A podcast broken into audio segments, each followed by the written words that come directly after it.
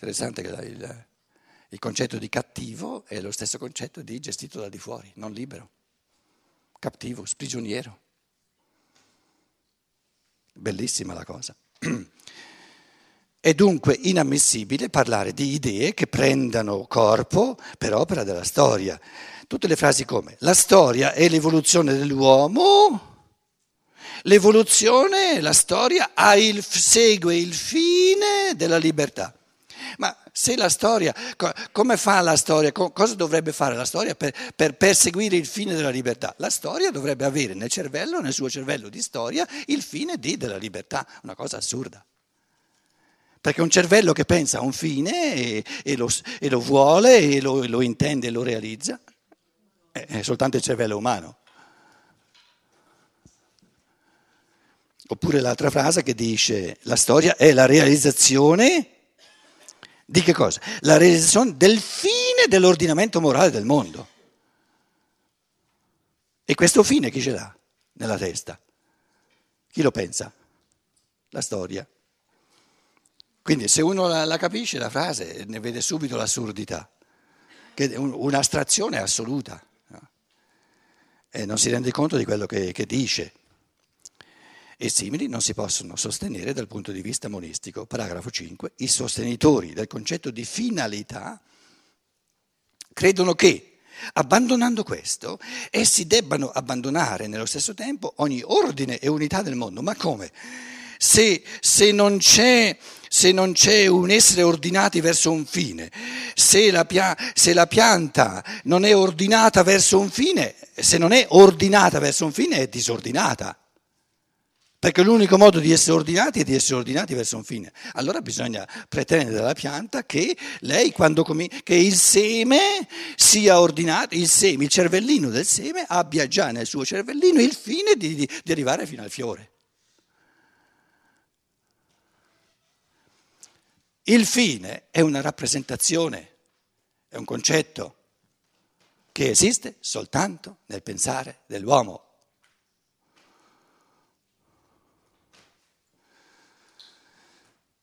Alla base della pianta che cresce, non c'è un fine che la, che la pianta deve darsi da fare per conseguire, che, che, che, rischia di non conseguirlo.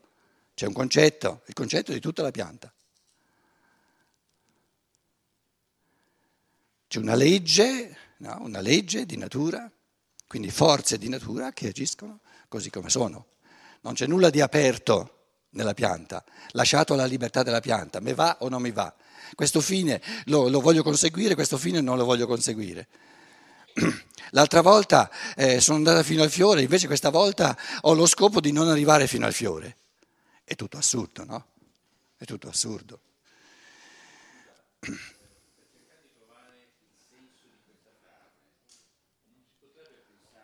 Aspetta, aspetta un attimo per cercare di trovare quel po' di senso che può avere questa frase. Non si può mh, pensare che è stata fatta questa affermazione la storia è l'evoluzione dell'uomo verso la libertà, intendendosi con questo la sommatoria di tutti i fini individuali dei singoli individui, presi collettivamente, fanno la storia che è l'evoluzione verso la libertà.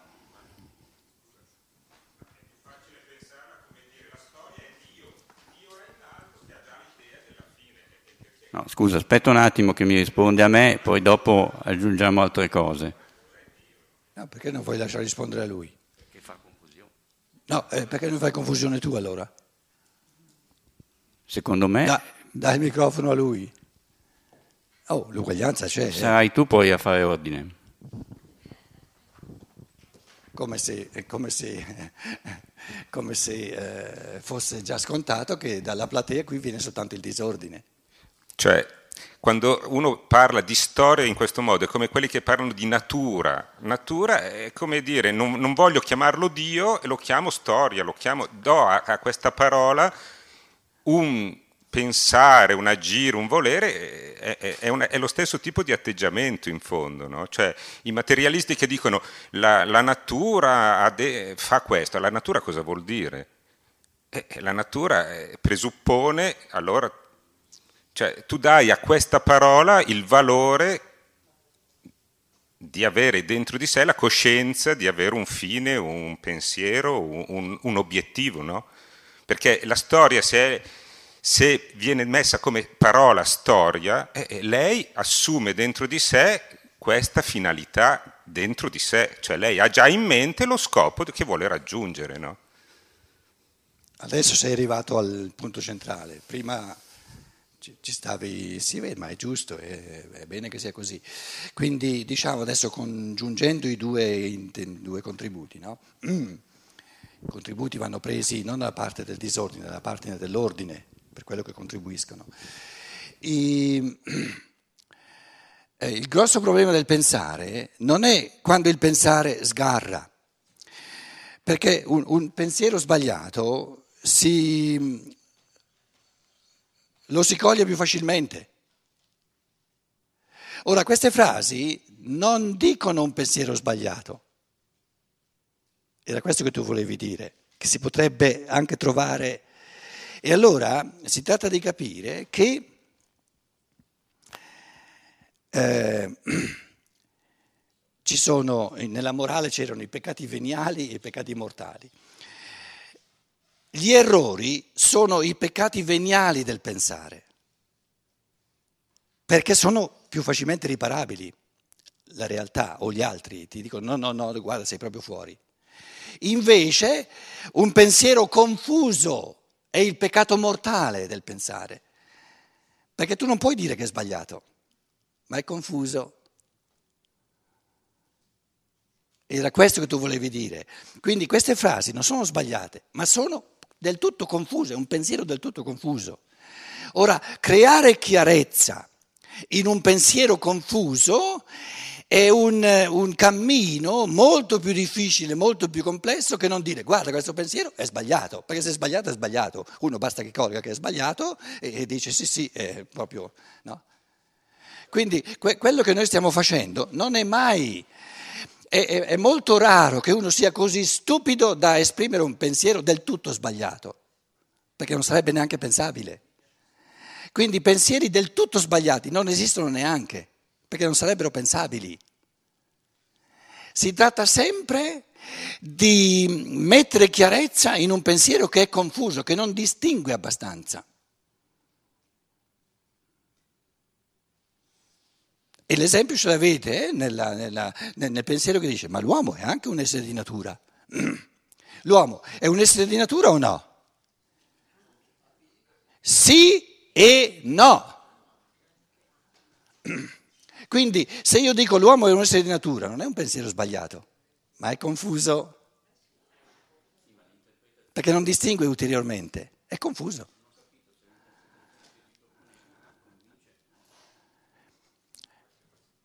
Io l'ho presa, tu, tu, sarebbe come dire, eh, tu hai il diritto soltanto di dirmi o il mio pensiero era giusto o era sbagliato. E io ti sto dicendo, era confuso?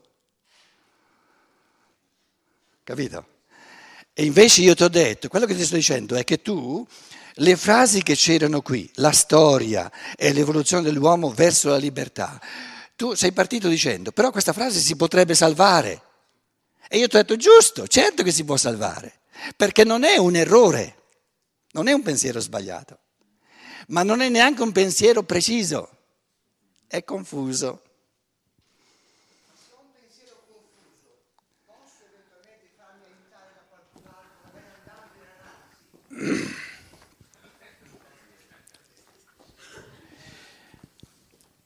Attento, Il, i dialoghi di Platone sono pieni. Allora, il, eh, Platone ha fatto, ha fatto una, una, diciamo una, dinamica, no? una eh, eh, drammaticità eh, bellissima perché il pensiero pulito, quindi il pensiero non confuso, nitido, che distingue fino in fondo, è Socrate, soltanto lui. E questi giovincelli attorno a Socrate sono proprio oh, tutti i tipi di pensiero confuso. A Socrate, sì. I giovincelli attorno. Ho detto? Eh, scusa, i dialoghi di, di, sono i dialoghi di Platone dove Socrate parla, santa pace. Socrate mica li ha scritti. Allora, quindi abbiamo il fenomeno di un pensare confuso e il maestro del pensiero, che è Socrate, come fa lui ad aiutare, era questa la tua domanda, un pensiero confuso a diventare sempre meno confuso, più ordinato? Gli dice, guarda che tu nel pensiero che hai espresso, quello che hai detto è giusto, ma però hai dimenticato questo, hai dimenticato questo, hai dimenticato questo, hai lasciato via questo. Devi distinguere ulteriormente. Ah, ah, e questi giovincelli dicono sì, sì, è vero, è vero. E ha sempre ragione eh, Socrate. Perché? Perché Socrate ha un pensiero che prende tutti gli elementi. E per prendere tutti gli elementi, un pensiero complessivo deve... L'organismo eh, è facile diventare, essere unilaterali, quindi un pensiero confuso afferra un aspetto che c'è e manda a ramengo un altro aspetto, un altro aspetto, un altro aspetto. Certo. Eh. Sì. Sì, ma, ma, è quello che facciamo continuamente. Eh. Sì, ma è quello che sta avvenendo. È quello, è quello, che sta avvenendo. Io adesso prendiamo, un giovincello dice la storia segue, segue ha lo scopo di eccetera eccetera eccetera. No? Allora, eh, ti arriva il Socrate, se no voi non verreste qui se non, se non faceste l'esperienza che, ah, ascoltando questo Pietro, parte come lui ha fatto, non importa nulla, non è di quello che si tratta, no? Diamo ognuno ha diritto al suo temperamento. Però ascoltandolo mi rendo conto che seguendo i processi di pensiero che lui eh, sciorina, il mio pensiero stesso si affina. E allora, certo, è, è un, quindi è sempre un processo di un pensiero che non è mai sbagliato. Un pensiero sbagliato non esiste in fondo, ma di un pensiero che è ancora confuso capito? Che non distingue, fa, fa affermazioni astratte. E allora si tratta di dire sotto questo aspetto, sotto questo aspetto, sotto questo aspetto e sotto questo aspetto. Quindi l'arte, poi gli, gli scolastici del Medioevo hanno, hanno, portato al sommo l'arte del pensare e la tecnica del pensare. Le, le, Steiner la chiama anche la tecnica del pensare, Tommaso d'Aquino. La legge è distingo et subdistinguo e poi sub subdistinguo. Com'è? Sì, ma guarda che tu sei... No, eh, ma, guarda, il concetto del completo, il concetto di organismo. Però se tu hai l'organismo senza distinguere tutti gli organi, hai una cosa confusa. Quindi non basta che sia completo, deve essere articolato deve essere articolato. Un organismo è completo, scusa. Tu dici, io eh, ho l'organismo dell'uomo e ho tutto. L'organismo è una unità o una pluralità infinita? Tutte e due.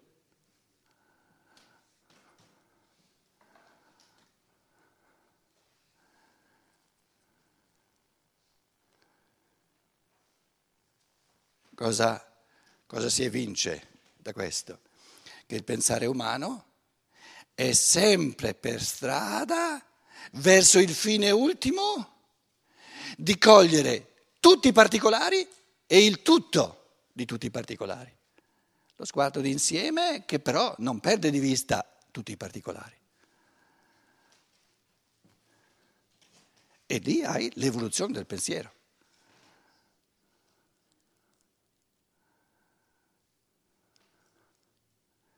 Poi tu, in fondo, volevi dire, eh, vogliamo o non vogliamo una volta per tutte chiarire le cose? No?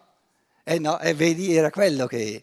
E invece l'essere umano è aperto in, verso questo fine sempre più vasto, sempre più profondo, di capire sempre di più, sempre più contesti e sempre più particolari. Il grosso contesto dell'umanità è l'organismo dell'umanità, ma non mi basta dire c'è l'organismo dell'umanità e poi avere una stazione assoluta.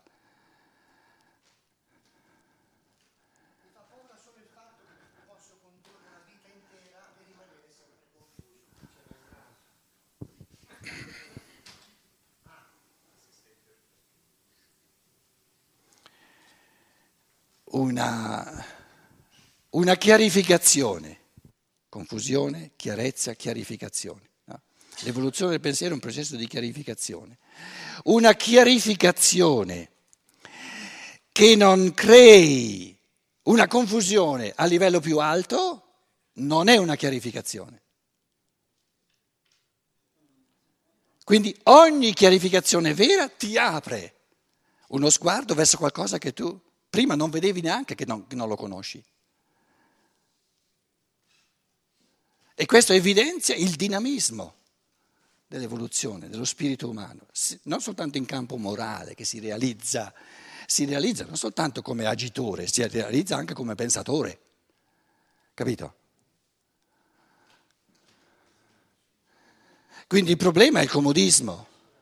Il problema è che pensiamo sarebbe meglio, sarebbe più comodo essere già arrivati. No, no, bisogna godersi i, i passi. Capito? E, eh, prima parlavo dei, dei, dei, dei, dialoghi di Platone, no? ma il fine di un dialogo, per esempio il dialogo, che ne so, eh, il teeteto, eh, con, la, con, la, con, la, questione, ma la, l'origine del linguaggio. L'origine del linguaggio, il linguaggio è nato per convenzione eh, degli uomini o è nato come fatto di natura? Allora uno direbbe, beh, però il fine di un dialogo è di arrivare alla verità.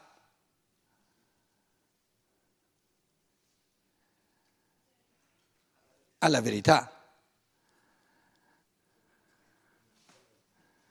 Com'è?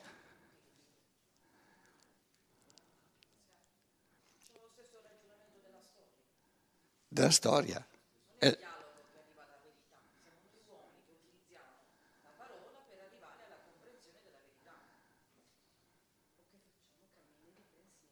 Allora, il linguaggio italiano ti dice, guarda che tu, quando pensi di essere arrivato al fine, se questo fine non ti apre dei fini ancora più grandi, sei tu alla fine.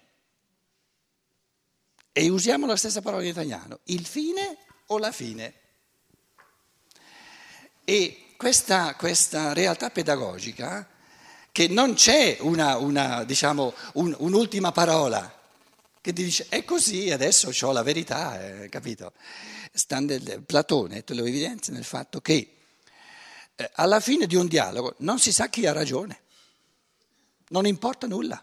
Non si sa neanche quale tesi ha abbracciato Socrate, non gli interessa, gli interessa l'esercizio del pensare in modo di imparare a pensare sempre meglio. Perché poi Socrate lo sa già che lui ti dice, ma allora il linguaggio è nato per convenzione umana o per fatto di natura?